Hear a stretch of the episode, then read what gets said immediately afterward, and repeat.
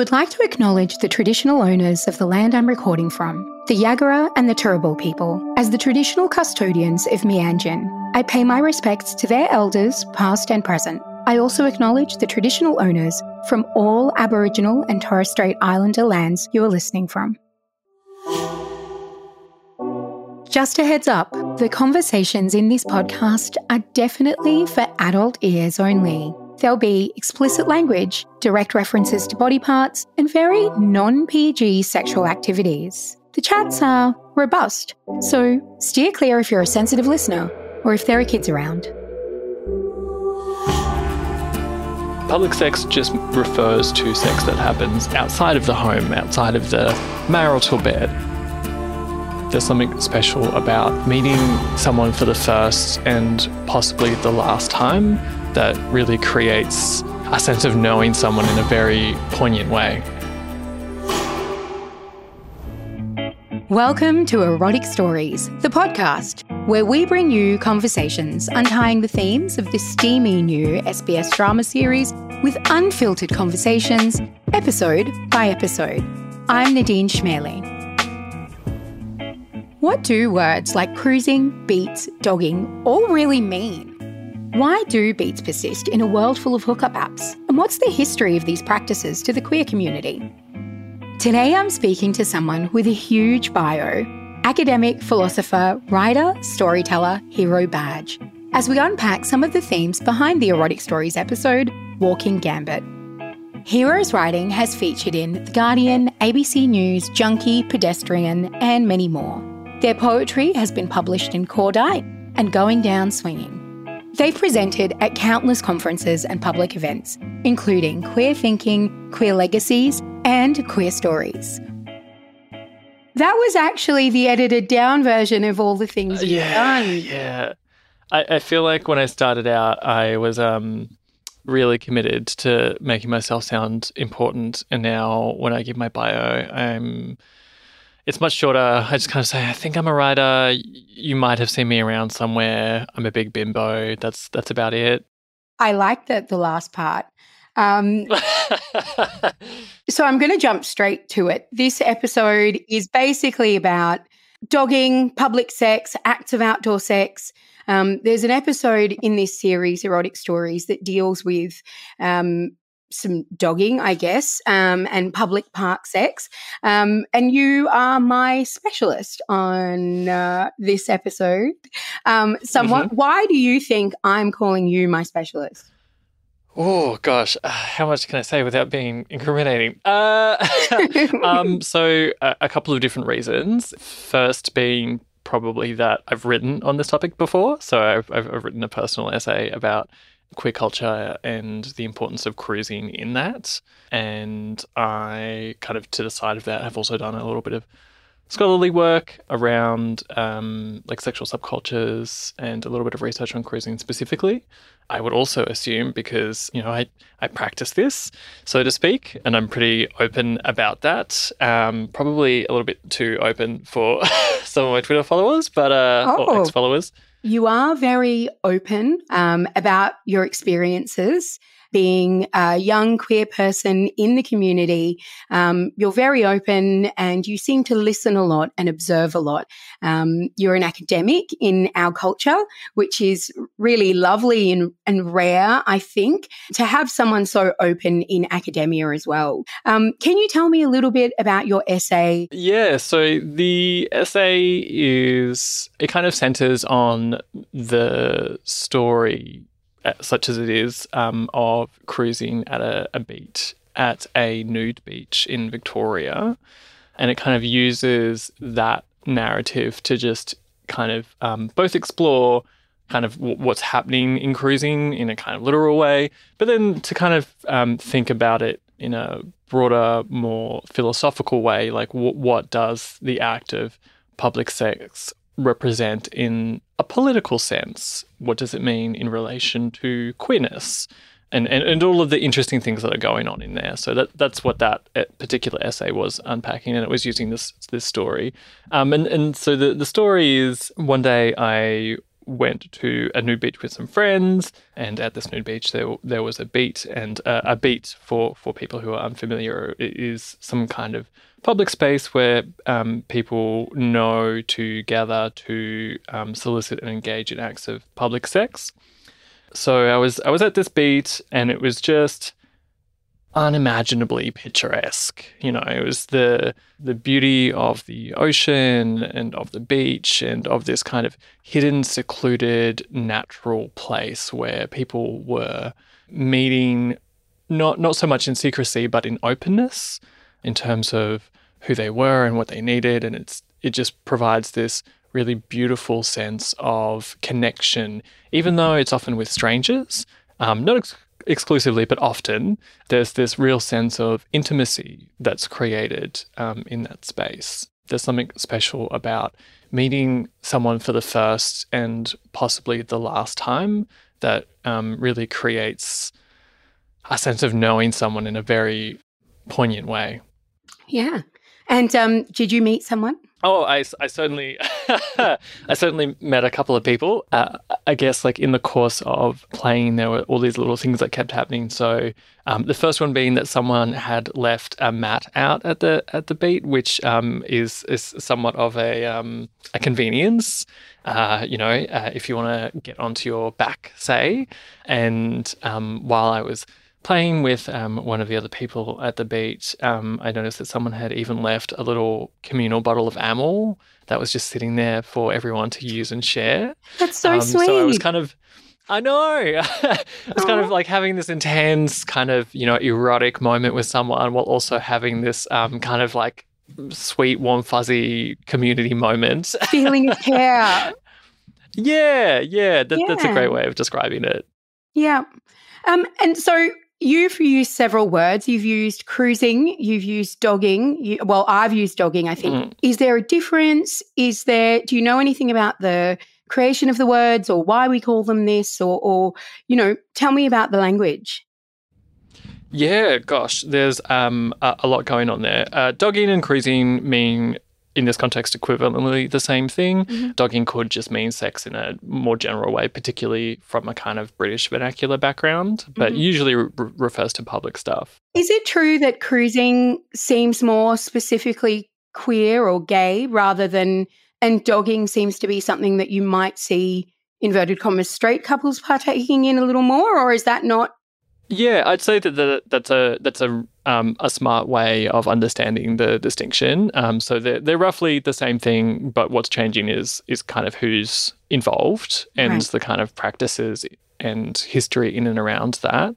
The term cruising, I'm not aware that we know exactly where it comes from. There is some slang that we we um, uh, understand. So, um, an older term that's dropped out of usage is cottaging. Mm. And this is because public conveniences, restrooms, uh, used to uh, colloquially be called um, cottages or tea rooms. And so, this is also uh, from whence we get the, the term, what's the tea? Um, oh, you know, really? Like, w- yeah, you know, like what have you heard about town? What have you heard? Wow. You know, the, the kind of gossip at, at the urinal. Uh, so that that's kind of the setup there. And in, and in terms of its its history, cruising actually goes back uh, at least a couple of hundred years. Some places in Europe um, actually have beats that are publicly acknowledged. Um, so there might be, I, I don't know, there's some beats in, um, I think the Netherlands or G- Germany where they actually have a little sign up saying this is a beat. If you see anyone wandering around here and you know you're not here for that purpose, just you know no, mind you your didn't. own business. Yeah, pretty much. Yeah. Um, and it's like a, like a public municipal government mandated sign. Um, it, that's definitely not the case in Australia. Um, no. So what's the case in Australia? What's the Western traditional take on on this subculture?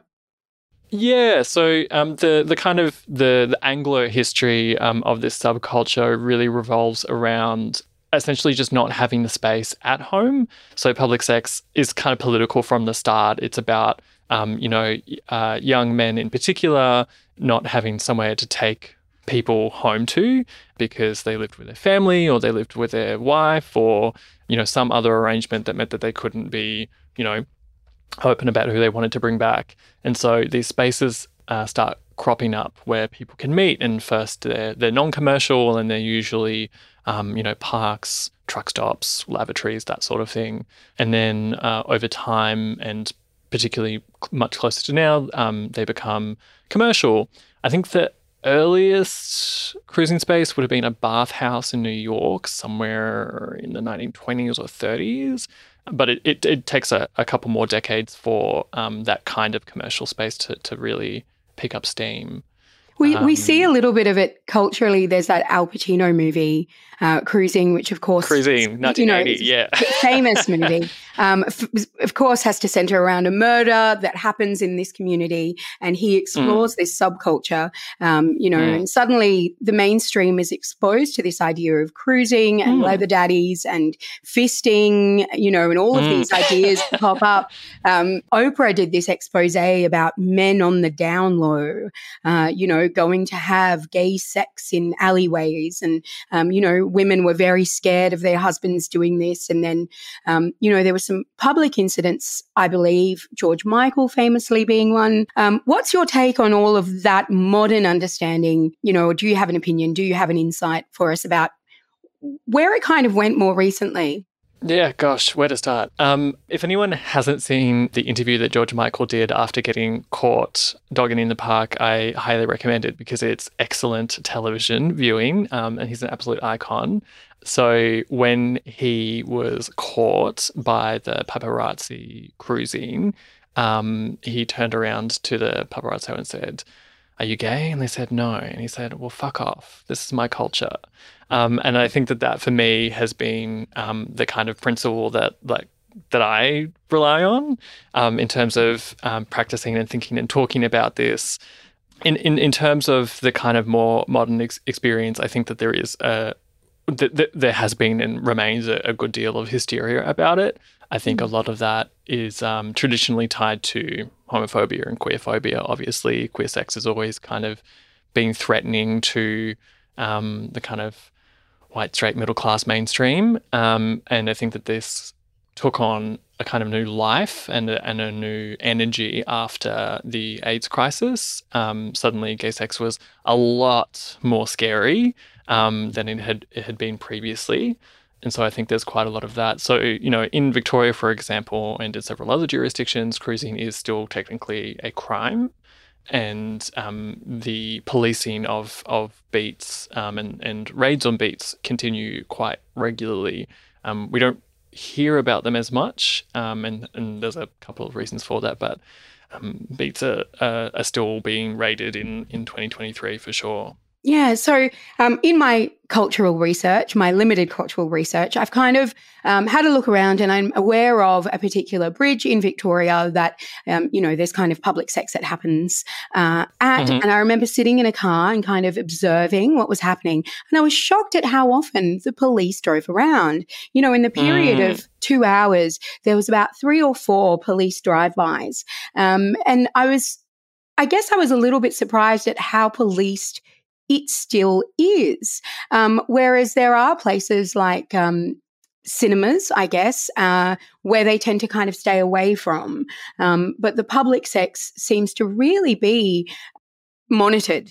And I guess that was a really interesting distinction um, that I noticed. And it, that's something we've seen historically, isn't it, Hiero? Like throughout time, queer spaces are policed, are yeah, obvi- yeah, absolutely. There's there's just so much going on in there in terms mm. of it, it's both queer sex that's being policed, it's both the public sex that's being policed. Um, you know, it's not cops trying to entrap straight people who are just getting frisky in their bedrooms. It's it's you know pointed in a particular direction.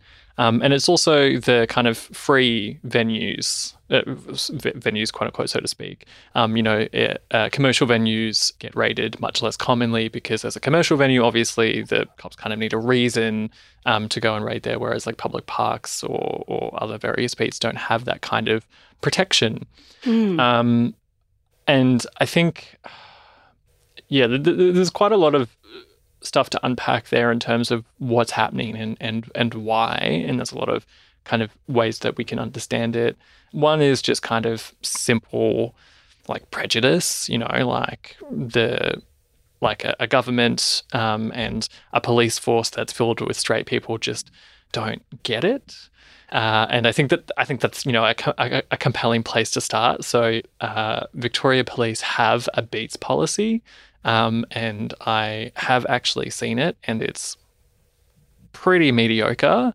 Um, just in terms of you know the the policy just kind of says, you know this happens, and then gives them absolutely no concrete advice on, on, on what to do or what not to do. So, importantly, it does not say not to charge people, for example, for um, you know any kind of rubbish about public indecency or exposing themselves, blah blah blah. The the important thing to understand there is that uh, cruising is is generally like not public. Um, so when people meet on a beat, uh, especially metropolitan ones, and especially if um, it's you know, during the day, um, there's a, a, very high degree of discretion. Um, so, you know, people aren't doing things willy nilly. They're they're very carefully checking that everyone that's present is consenting and on board, and, and not just a passerby. Um, so the the idea that people who cruise or are at beats are, are kind of um, like you know the, the, stereotype of like you know flashes like a guy in a jacket ruining someone's day. Um, not at all the case. You know the, the, the cops really need to get in there. They need to get you know try to get into the cubicle or like start rummaging around in some bushes to to, to really get into things. Another way of looking at is in a, a, kind of a more academic way, but thinking uh, about um, what Foucault called biopower. Um, so the, the state's interest in controlling people's bodies and bodily functions, particularly you know like reproduction.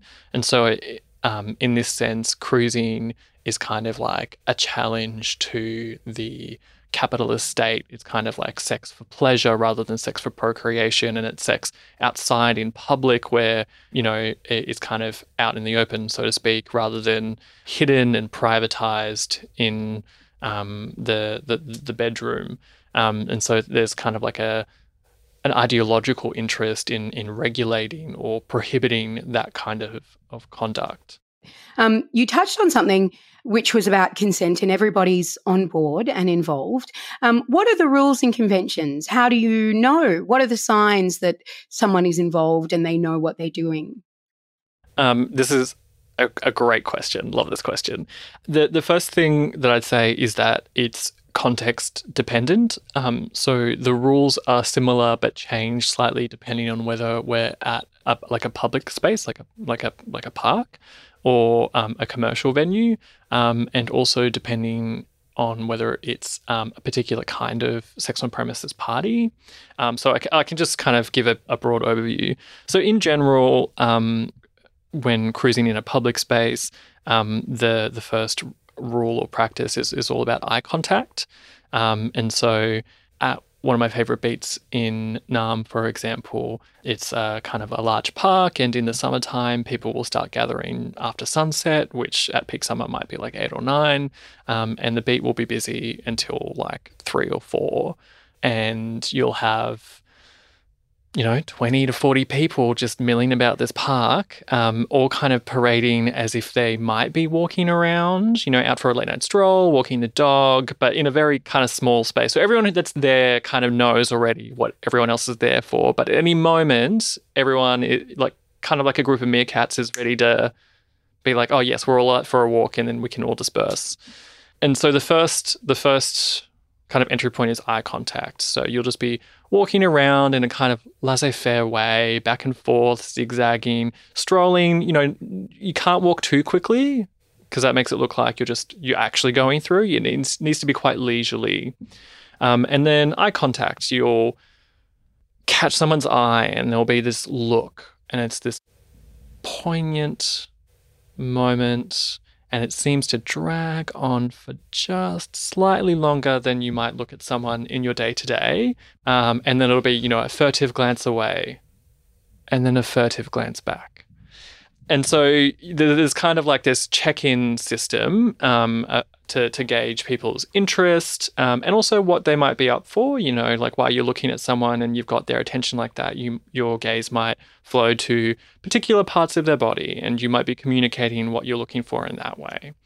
Um, and then after kind of both parties, or you know, three or more parties, um, have established that you know they're both into each other. There will usually be there's usually some kind of small conversation that happens, some kind of negotiation, and um, that can look or sound like a bunch of different things. But it's it's basically just coming to an agreement about what the the people are interested in doing, um, and any things they might not be interested in doing, um, or particular conditions. So you know, you can fuck me, but please wear a condom, or um, you know, or or the opposite, you know, fuck me raw. Please don't. Um, or yeah, um, or it'd be like, oh, I'm I'm just you know looking looking to suck tonight, or you know, like it, it'll be some kind of small, short, brief. Um, usually only a couple of sentences, one way or the other, and then people will will have the fun. And are people okay to just observe? Are there people who are just like, hey, I'm just watching? Yeah, so so this is this is the context thing. So usually um, at at a beat there, it's kind of like a little warren. Um, so it'll be like a bunch of almost like a bunch of different rooms connected by by pathways, and some of those will be quite public, and well, uh, you know, it'll it'll be where where other cruisers can see, and some of them will be mm-hmm. relatively more private. Um, so you might want to um, have some solo time with someone, um, and so you might go to the edge of the beat and find some secluded bushes, and and um, in practice, um, beats these days usually all those paths are really well worn, so it'll be like a really large uh, you know, public park, but on the inside of lo- a lot of those garden beds, there will be like these little warrens, these little hollowed out areas that you can only see once you're inside them if you know that they're there. So it's like this kind of hidden in plain sight thing. Um, That's hot. Yeah.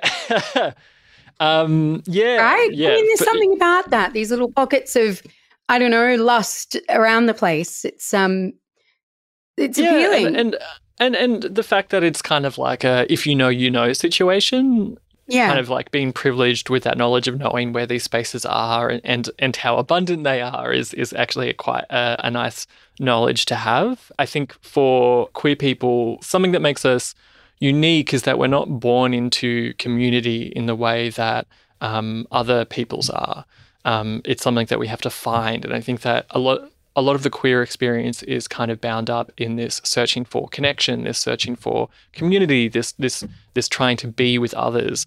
And I think that the kind of subcultural knowledge that's bound up in in cruising and communicated through oral traditions of, of word of mouth from from queer to queer um, just kind of really heightens the experience of, of, of cruising and of, of keeping this knowledge.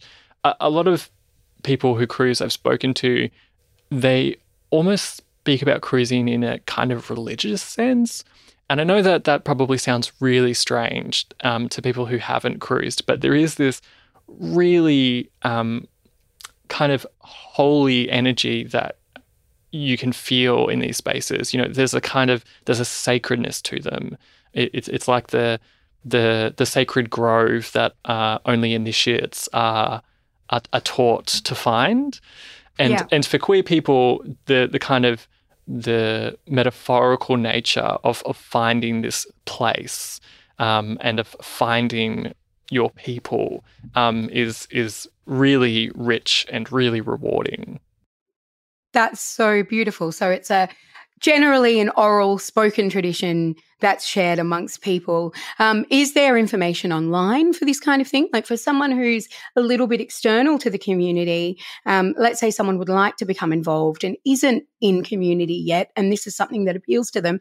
Are there communities where this can be discussed safely? Um, is there any other form of knowledge for people that are still learning? Yeah, of course, absolutely. And um, I, I, would say if if you don't already have um, a friend or friends that cruise, and if you like you don't have any connection to that as a subculture, um, I'd say that definitely like reading is a, a, really good place to start. You know, do do your research, and there's lots of places online where you can find about people talking about their own experiences or kind of laying down the ground rules and you, you know um, there, there are forums where you can go and find lists of all of the beats in, in, in your city. Funnily enough, last time that I was up in your neck of the woods, Nadine, um, I was up Queensland, near, yeah, in yeah, yeah, I was up in Brisbane. Um, the first thing I did uh, after I got off the plane was to go to one of these forums, um, and to, I was like, oh, wh- you know, where, wh- where are the local locals? Um, and to kind of, I uh, got off the plane and uh, checked into my hostel, and then just you know went and said hello at Did one you of the beats. Yeah. Um, but it was it was such a special experience to kind of land in this new city and, and you know like not an hour or two being off the plane, and then again just being able to find community like that and have this like close intimacy with someone from this place. Um, it's it's like this it's like this big secret club that we all get to be a part of. Yeah. The question I'm kind of trying to figure out, I guess, is what is that attraction? What is it beyond finding community? Is it what is it? What what goes on for you in your head? Like what's so hot about it? I, I think that um, there's a, a couple of different answers. Um, firstly, I think that the popularity of of cruising and of, of beats has never been higher than now, at, at least for a couple of decades.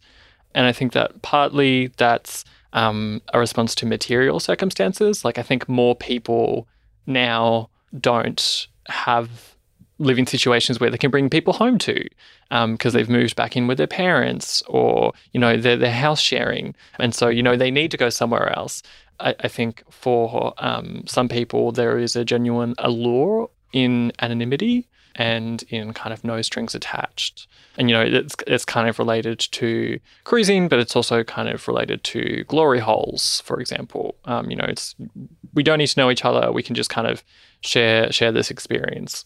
I think in practice, and especially if you do it for a little while, cruising tends to be a little less anonymous than it is in theory, especially in Australian cities. Um, you know, like if you live in New York or Los Angeles, you know, you, you've got such a large population and such a large community that you can probably cruise and always just meet strangers and people you don't know. But um, in cities the size of um, Melbourne and Sydney, And um, Brisbane. y- and Brisbane, and Brisbane. There's of 12 of us. Um, no, I'm joking. and and and every other every other capital city and probably most cities just in general.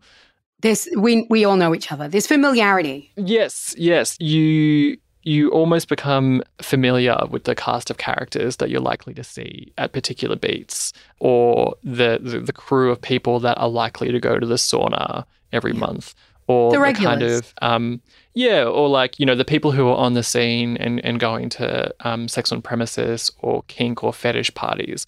Um, there's, there's kind of like a you know this cast of characters that you get to know.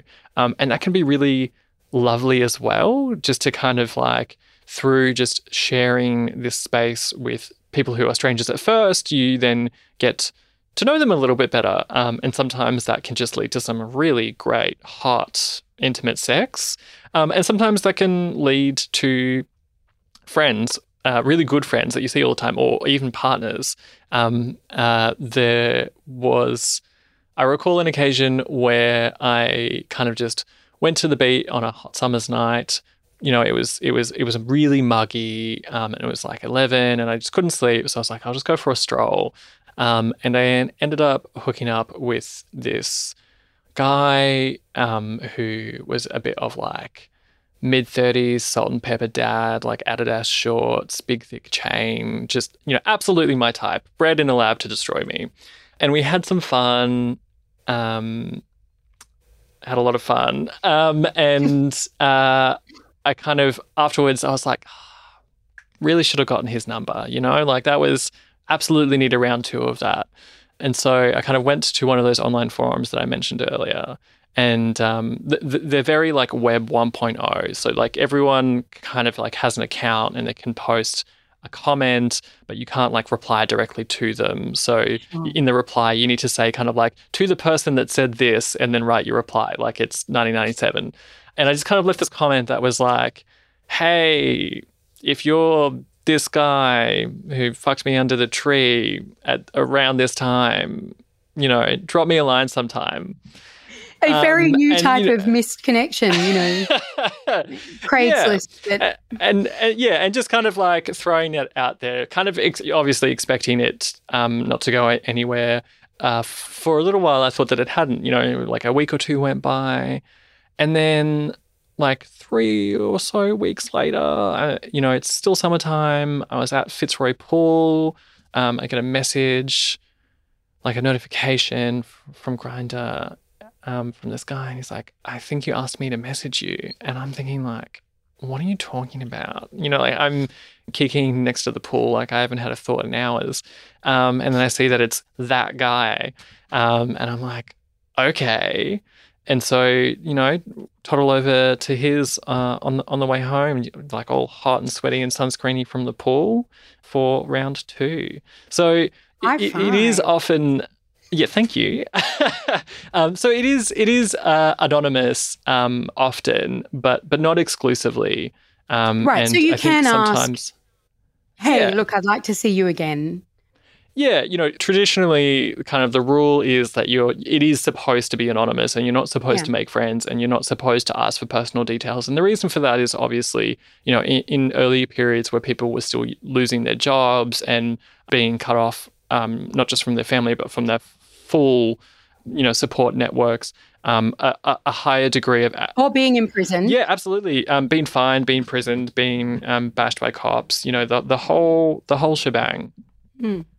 That called for a kind of high degree of anonymity, and so there were these kind of cultural protocols in place to make sure that actually no one learned about you. That's less important now, but some people do value their anonymity still. So um, yeah, well, you don't have to let everyone into your world, do you? I mean, yeah, exactly, yeah. exactly. Yeah. Why do you think beats still exist um, when there's so much more access to things like hookup cultures and queer bars? And it, it is a little bit more acceptable now. We're not back in like ye Oscar Wilde days where dandies had to go mm. and, and meet each other in secret places. And, you know, we're not being imprisoned in the Western world um, for things mm. like gay sex or, or, you know public sex as much. Um, why do you think there is still a need for it, despite the fact that Grindr exists? Oh, um, why do I think there's still a need for it? I think what cruising is doing and what um, Grindr and similar apps offer are different things. Mm. I, th- I think that the reason that they still exist is simply because there's an appeal to them that other things don't satisfy, um, and there are um, uh, benefits. That, that's a really weird way of putting it, but what I'm trying to get at is that um, one of the reasons that it still exists is simply because it's fun and it's hot and it's sexy and it's a great way to to meet new people and to make new friends. You know, there's there's something that I think is quite unsexy about hookup apps. The kind of the stunted conversation, the back and forth, the getting messages when you can't be bothered replying, the the whole thing feeling vaguely like a chore. Um, and then, you know, even when you do find someone that's kind of hot, it's like, can I really be bothered getting up and showering and, and you know, going across the city, yada, yada, yada, yada. So it, it has this kind of feeling of like work. Yeah. You know? yeah. Whereas like just there's something um, that's quite liberating and quite open ended about just kind of going for a stroll and seeing where it goes. Um, and I think that one of the th- kind of magnetic elements of cruising is that it really create creates or fosters um, like a sense of community or co- camaraderie. You know, like the apps can be quite hostile and quite um, off-putting, but you know, once everyone's there in the same space, it's kind of like, you know, why not? You know, mm. l- you know, let your hair down, push the boat out, have a good time.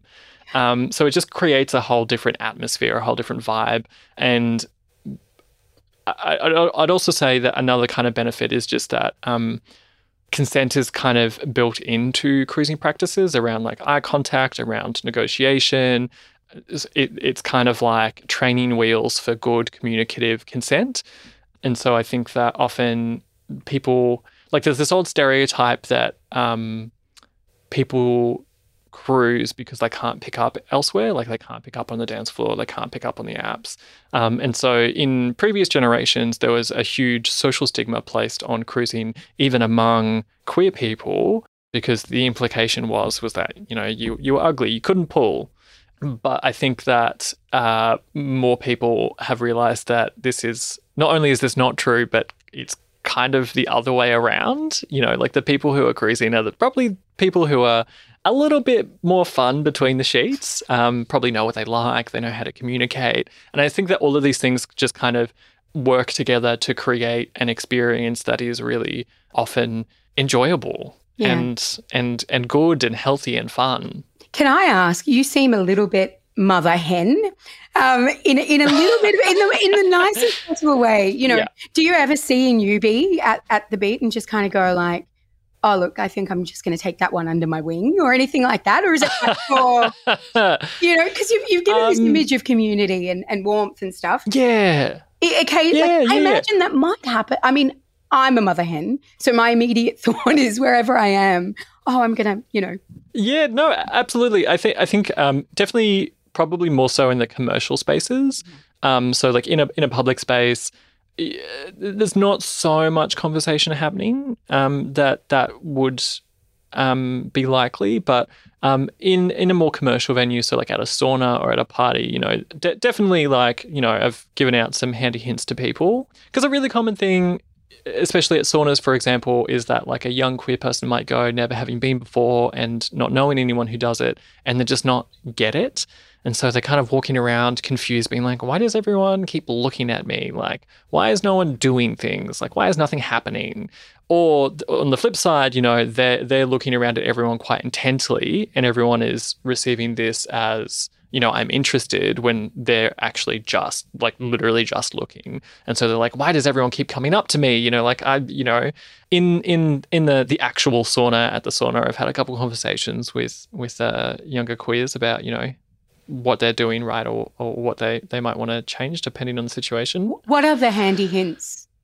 What are the handy hints you would offer? Um, you know, Yeah, handy hints. Um, obviously, eye contact is, is is number one. That's kind of your in, and then after that, I think about um, cruising as the art of communication, and um, it's really all about being able to read and being able to send very clear signals through the use of your body, and then being able to communicate very clearly and very succinctly when it comes to words.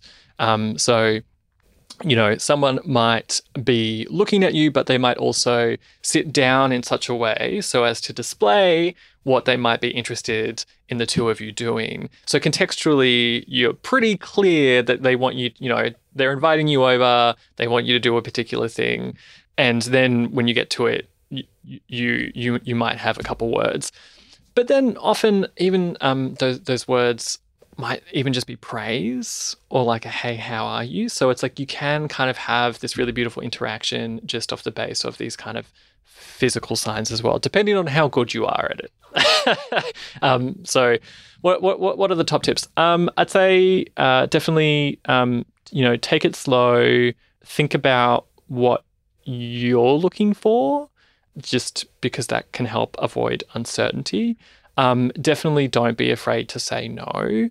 I think that actually one of the really beautiful things about cruising is that it normalizes saying no um, for like any reason. You know, um, if you go to a hookup and the person doesn't look like their photos, I think a lot of people feel pressured to kind of go along with it anyway you know, that kind of like, oh, I'm here. I don't want to go through the awkward interaction of being like, actually, no, I'm not interested. But in cruising, um, you know, if someone, a, a, a really common uh, practice, for example, is after making eye contact, you might brush past someone as if by accident. But you, you, you're, you're testing the waters to see if it's if it's a, a mutual thing. yeah. So you can ki- kind of go and brush past someone while you're walking. See if they respond. Um, yeah, exactly. How do you stay safe? Yes, yes, yes, yes, yes. Um, how do you stay safe?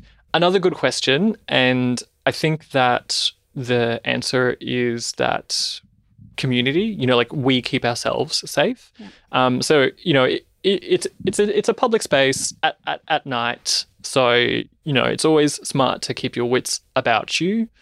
I think that in practice, what tends to happen is that everyone kind of behaves kind of like a like a meerkat colony. So there there might there'll be people who are like you know having smoko on break who might see you know someone wandering at the edges and it, it's it's really interesting to watch because you'll just see like a group of people like freeze all at the same time and they're listening really intently to see like try to figure out like is this person who's walking towards us are they like in on it or do we all need to like scurry and and you know, get out of here. And you know, I've I've def- I've, I've seen um, you know, I've definitely seen a bunch of queers scatter from a from a park late at night, and then sometimes I've also seen the the averse where, um, you know, an unsuspecting straight person wanders into something that they did not expect to see. Um, I, I, I remember on a on a different um, summer's night, um, there were these guys playing frisbee at like eleven thirty p.m. And so I think we had all collectively just kind of made the assumption that this was like a prelude or like, you know, like an excuse, a pretense for them to be at the park late at night.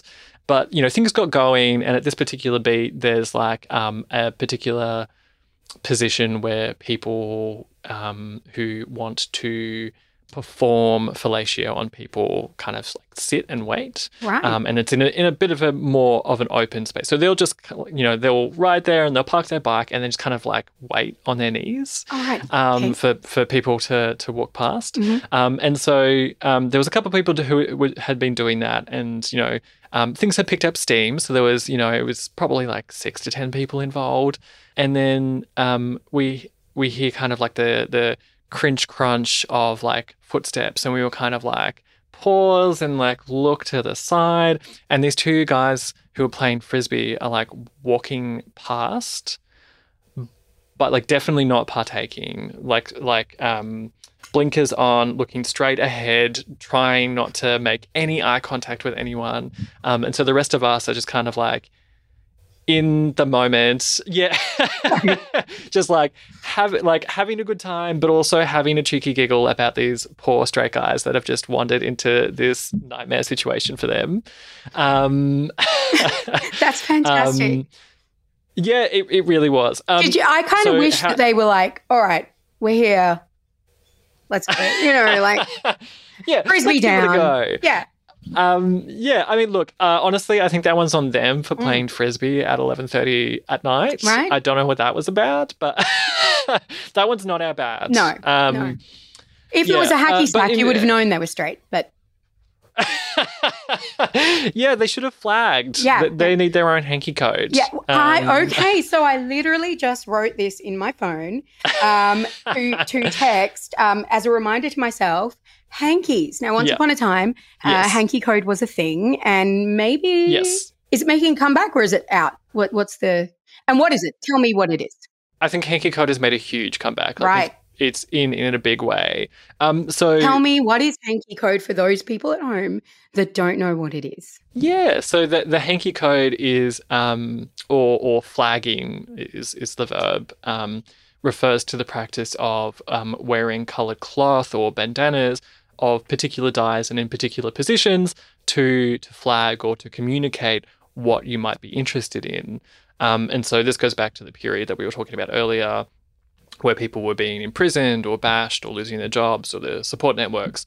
Um, and so they needed a way to visibly display that they were queer and interested in cruising um, without, you know, letting the authorities know. And so everyone's probably familiar with some kind of stereotype around this, you know, like it's an earring on the left ear or, or the right ear or, you know, whatever it is. But um, the hanky code is, doing the, the, the, sa- the, the same thing. Um, so, for example, like the main, I think the main fetish colors would probably be black, red, blue, and yellow. Um, so, black is for BDSM, blue is for anal sex, red is for fisting, and yellow is for water sports.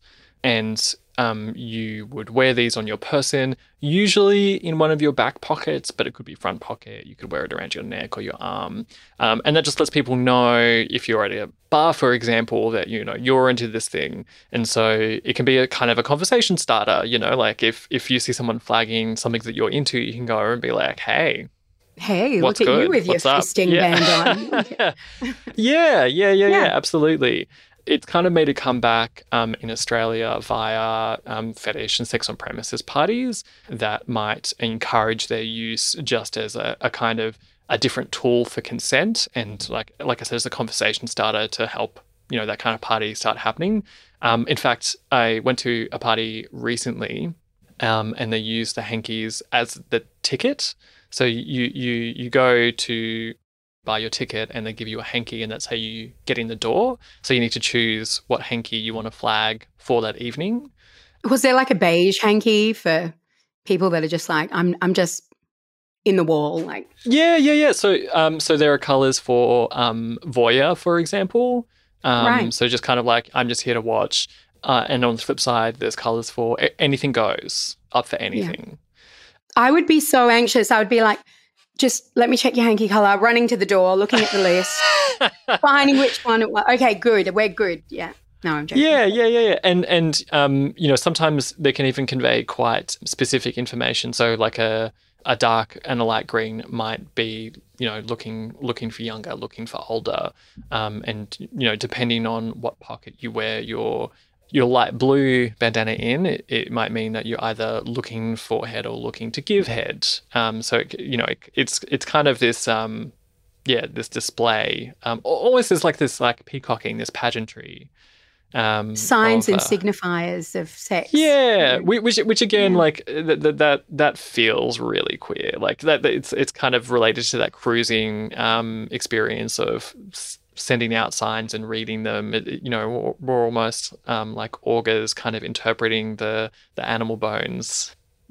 Um, so I'm always really fascinated by things like hanky culture and the return of hanky culture is Hmm. so cute because we now have the internet and people are so much more open. And I'm really fascinated to see us kind of go back to these silent cues. Um, Mm. I guess it, almost like a return to something that's safer and easier without the conversation. Do you think we've been talked out? Like we've we've talked about sex too much that now we're going back to using little things, or do you think it's just more queer and um, retro? Yeah, I don't think that we've been talked out. If anything, I, I I would probably assume that we talk a little bit less than we used to. So I, I remember I was talking recently to um, a friend who's a kind of like the next generation up from me who works in the HIV sector, and he was talking about how like in the in the nineties, for example, like every time you had sex, you would have a conversation about barrier protection um, like one Yeah. one way or the other, but you would have that conversation. Whereas now, particularly am- among queer people and, and, and gay men specifically, um, with so much of the population on um, pre-exposure prophylaxis or PrEP, that those conversations very rarely happen. Um, everyone's it, it- it's almost like a feeling of more in the moment. You know, Mm. everyone's kind of done what they need to do before getting to that moment. Um, and which is not to say that people aren't wearing condoms. You know, like people often are, and people still still request it. But it, it's more like if you have something that you want, then you need to communicate that. But the kind of background assumption is that everyone's just kind of kind of up for it.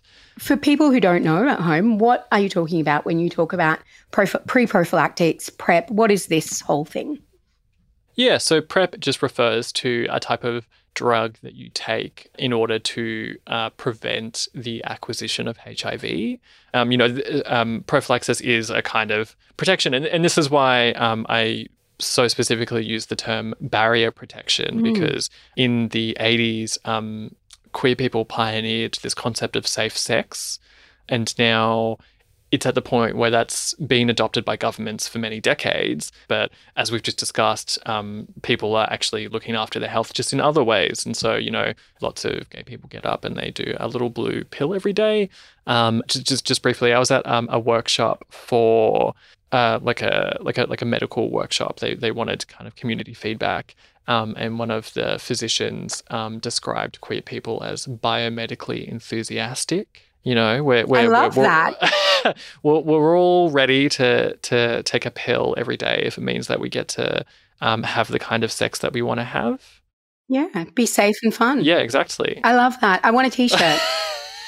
I have one more question um, about something that we ask everyone that comes on the show. Uh, how do you define erotic? What do you think is erotic? Can you give us some examples? Gosh, big question. Um, yeah, I know where to start. Are, are you looking for more like a philosophical answer about what makes the erotic thing? No, or you. I want to know about you. Okay, you I, I want to get to know Hiero. Um, absolutely, absolutely. Yeah. Uh, I'm just trying to condense the the list down. Um, I, I I love a sense of playfulness. you know, when people, I kind of hate the question, "What are you into?" This this is what you get sent on on apps. Is kind of like, "Oh, hey, what's up? Oh, how's your day? Good, yeah. So, what are you into?" And that's kind of the the jumping point for a lot of conversations on hookup apps about like your your your kinks, your hangups, um, what you do and don't like. And I kind of hate that question because it kind of just it's asking for like a list, and that's just like a really weird way to think about human sexuality. And so, um, what I like to ask instead is, um, what makes sex hot for you? You know, like like more specifically, like what is it about these Ooh. erotic things that that really gets you going. Um, and I think in a really broad way for me, and as you might intuit from some of the discussion we've had, um, I really love a sense of connection, a sense of intimacy with someone. And it doesn't need to be someone that I know, but there needs to be like a little bit of rapport, a, a bit of back and forth.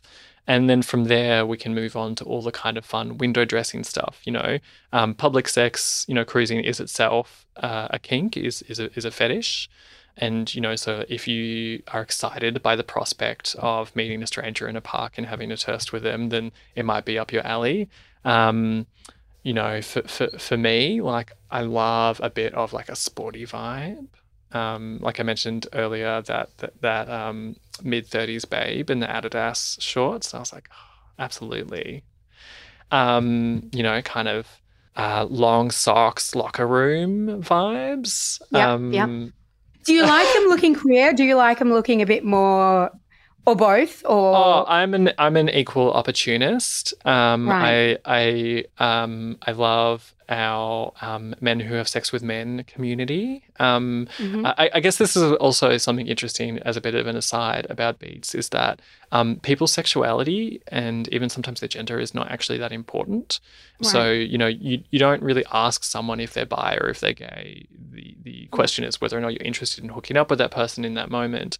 Um, and so you get a lot of married men at beats and you get a lot of um, discreet men, which is like the kind of vernacular that we use for people who are in the closet. Um, mm. So, you know, or, or, men who have sex with men is this term to describe men who are culturally straight, who who have you know straight friends and straight lives, and often wives, and don't identify as gay, but still have sex with with other men. Um, so yeah. you, you get like the full spectrum of people um, at Beats. Um, and personally, and you're into all, all of them. Yeah, yeah. Like I love. I, I think it just depends on the person and i think whatever energy the person is giving is just going to decide on the kind of in, interaction um, you know i'm i'm i'm a bit of a um, chaotic verse myself and sometimes i'll meet someone and it's like absolutely like you know I, I'll i'm going to sub for you um, and then other times I meet someone and it's like, oh no, like I'll, I'll, keep the reins in this one. Yeah. yeah. pass over the keys. nice, nice. And actually, one more question, Hiero, mm. is um, look, this is a this is a topic that um, a lot of people might judge you or me mm. on. Um, you know, it, it's not a topic that's often discussed. How do you mm. feel about sharing this information with the public um, and people knowing this very personal, deeply personal, private side of you? Um, I guess what is seen as a personal and private side of you. How do you feel about that? Yeah, um, that's a really interesting question. In a way, I think of it as not especially personal. In the and I I know that's probably going to sound really weird, but in the sense that like I don't think that I'm really sharing anything that wasn't obvious. You know, like we're all adults, we're all hairless apes on a big rock in space that's heating up too fast for any good outcomes. Um, so you know, like we're, we're all adults, we're all having sex. So like, how much am I yeah. actually revealing? Um, the only difference yeah. is that like I'd like to have sex outside of a bed sometimes, um, which I don't know. It just sounds like interesting and cool. um, it's not that uh, weird, right? Yeah, because I, I, think about this often, just in the sense that, like, um, the kind of hysteria that often accompanies cruising. Um, you know, it's like, oh, the the gays are having sex in the park, and it's like, well, you know, like straight people are having sex in their houses that are next to schools, but that doesn't bother anyone. And and this is yeah, this two is doors down of, from their kid's bedroom. Yeah, you know, or like next to the church, or like wh- whatever thing you want to try to invent moral outrage about. It's it's um, it yeah. has to do with you know, thinking of some kinds of sex as safer and of some people Yeah. having sex as safer or more dangerous than others. So I guess Yeah. the way that I think about it is that I'm actually not revealing anything that's particularly personal about me. Um, Yeah. And just thinking of the kind of sex that I'm having is roughly analogous with everyone else. You know, like it's it's not that it's um, yeah more you know it's not dirtier or it's not like taboo. You know, people have sex and there's nothing that's inherently special about that.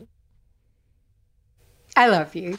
I love that. Um, like, I know that to you that must sound so crazy, but it is really refreshing. Um, it's a really refreshing and different view. And So it's really nice to hear someone being so open and taking the lead in this conversation. So thank you so much.